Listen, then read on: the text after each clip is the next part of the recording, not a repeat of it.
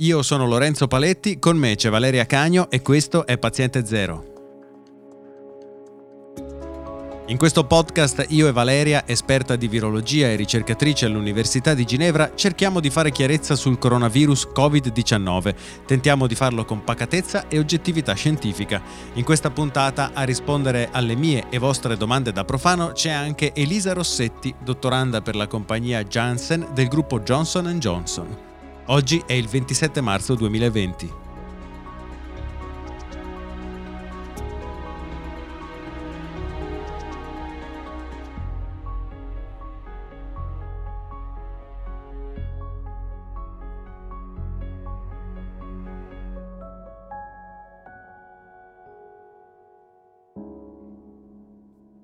Ciao Valeria e grazie Elisa per esserti unita a noi.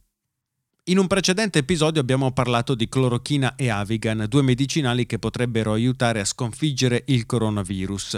Su quei medicinali sono stati avviati dei trial clinici che in questo momento stanno cercando di appurare l'efficacia di una, poten- di una potenziale cura per il Covid-19.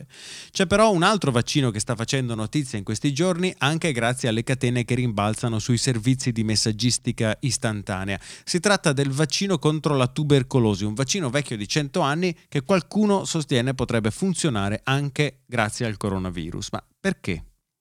In realtà, eh, scavando un po' nella letteratura, si scopre che questo vaccino viene utilizzato anche per altre eh, patologie completamente eh, non correlate, come ad esempio eh, è, in, è, impiegato ed è stato approvato dalla Food and Drug Administration per il tumore alla vescica, quindi co- proprio come un, un immunoterapico. Eh, fino a poco tempo fa, si, nonostante fosse impiegato per questa terapia, non, non, si capiva perché, quale fosse o meglio il meccanismo d'azione proprio del, del vaccino fino al 2016 esce poi praticamente un articolo scientifico dove questo ricercatore che è Netea praticamente spiega come mai questo vaccino funziona anche eh, in casi come appunto tumore per, per, la vescica o anche contro infezione la candida albicans che è di nuovo una, un'infezione totalmente non correlata.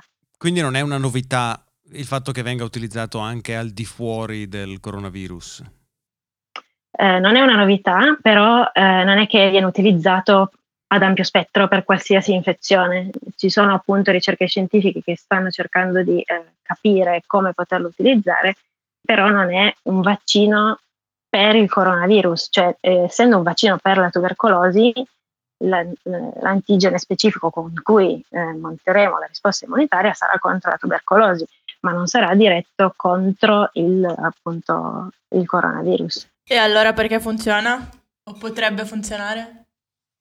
Il meccanismo su cui si basa è, è, è proprio quello che poi hanno scoperto, è quello di eh, andare eh, praticamente a svegliare il sistema immunitario, come se desse un boost del sistema immunitario senza avere lo, lo, uno specifico antigene. Hanno visto proprio che si basa sul, sull'andare a eh, svegliare quella che è eh, l'immunità innata, o meglio, quando c'è un'infezione di solito si parla sempre di eh, la prima linea di difesa è l'immunità innata, eh, che è quella appunto che agisce eh, immediatamente.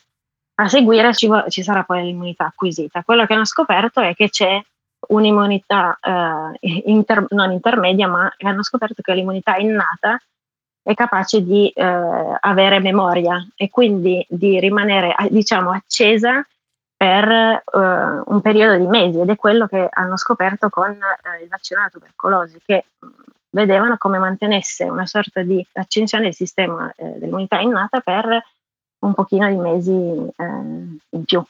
Quindi eh, è come se il nostro organismo fosse più pronto a reagire ad una qualsiasi infezione e questo perché il vaccino è formato, è un ceppo vivo attenuato e quindi eh, questo micobacterio bovino eh, replica, è attivo all'interno del, dell'organismo e tiene allenati, diciamo così, tutte le cellule dell'immunità innata, è corretto? Eh, non è dovuto all'antigene, del, cioè non è dovuto alla alle proteine della tubercolosi, hanno proprio visto che praticamente è come se ci fosse una riprogrammazione delle cellule del, del sistema dell'immunità innata, eh, che non ha niente a che vedere con l'antigene di per sé, del, con la proteina che viene data dal, dal, dal micobatterio. È tra virgolette una sorta di effetto collaterale del, esatto, esatto. del vaccino per la tubercolosi e che peraltro, correggimi se sbaglio, è un vaccino per eh, un batterio, non per un virus. Esatto, esatto, è proprio un vaccino per un batterio, quindi non avrebbe niente a che fare con, con il virus, così come appunto se pensiamo al tumore non avrebbe niente a che fare con il tumore alla, alla vescica, ma viene appunto utilizzato per dare una sorta di eh, accensione del sistema immunitario, per mantenerlo più, appunto, più vigile per un periodo più lungo. Se ci fosse un vaccino per il coronavirus ci sarebbe un'unità specifica diretta contro l'antigene spike, del, per esempio, del, del virus, eh, mentre in questo caso è proprio più a, ad ampio spettro. E questo uh, trial che è in corso in questo momento sull'utilizzo del vaccino per, il coronavi- per il, la tubercolosi con effetto che si spera abbia per il coronavirus. Eh, puoi parlarci di, di, questo trial in particolare? Sì, eh, in realtà ci sono tre studi in corso. Uno è qui in Olanda, praticamente è una collaborazione proprio tra questo scienziato che ha scoperto questo meccanismo di accensione del sistema immunitario eh, che chiamano come trained immunity, come se addestrassero il sistema mm-hmm. immunitario. Um, un, questo trial avviene qui in Olanda e sono reclutamento di mille pazienti, tra cui eh, la maggior parte sono personale sanitario. A 500 persone verrà dato il vaccino per la tubercolosi e a 500 persone verrà dato il, il placebo. Mm. Tra l'altro in Australia dove il numero di pazienti è, è, più alto, sono sui 4.000 pazienti e tra l'altro era già un trial che eh, ehm, praticamente era già, era già, iniziato ed era un trial sui bambini. Quindi avevano reclutato sui 1400 bambini e stavano praticamente facendo uno studio simile, quindi andavano già a somministrare il bacillo della tubercolosi, andavano a vedere quale fosse l'effetto di, sul sistema immunitario e quello che hanno fatto praticamente è stato allargare questo uh, trial clinico e includere sia uh, persone anziane che personale sanitario. E poi ce n'è un altro in Germania, al Max Planck a Berlino, eh, dove di nuovo stiamo parlando di eh, anziani personale sanitario, però in questo caso è un, non è proprio BCG, ma è una forma eh, diversa che hanno praticamente una forma geneticamente modificata del, dei BCG. E tutti questi trial sono partiti specificatamente per il coronavirus o erano cose già in lavorazione precedentemente?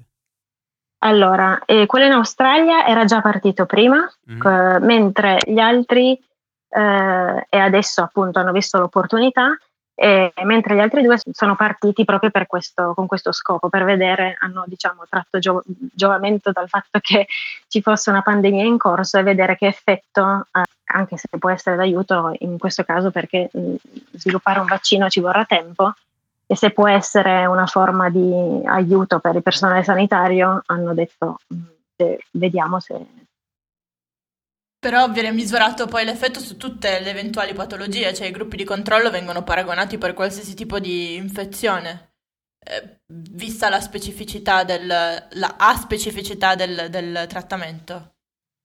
Sì.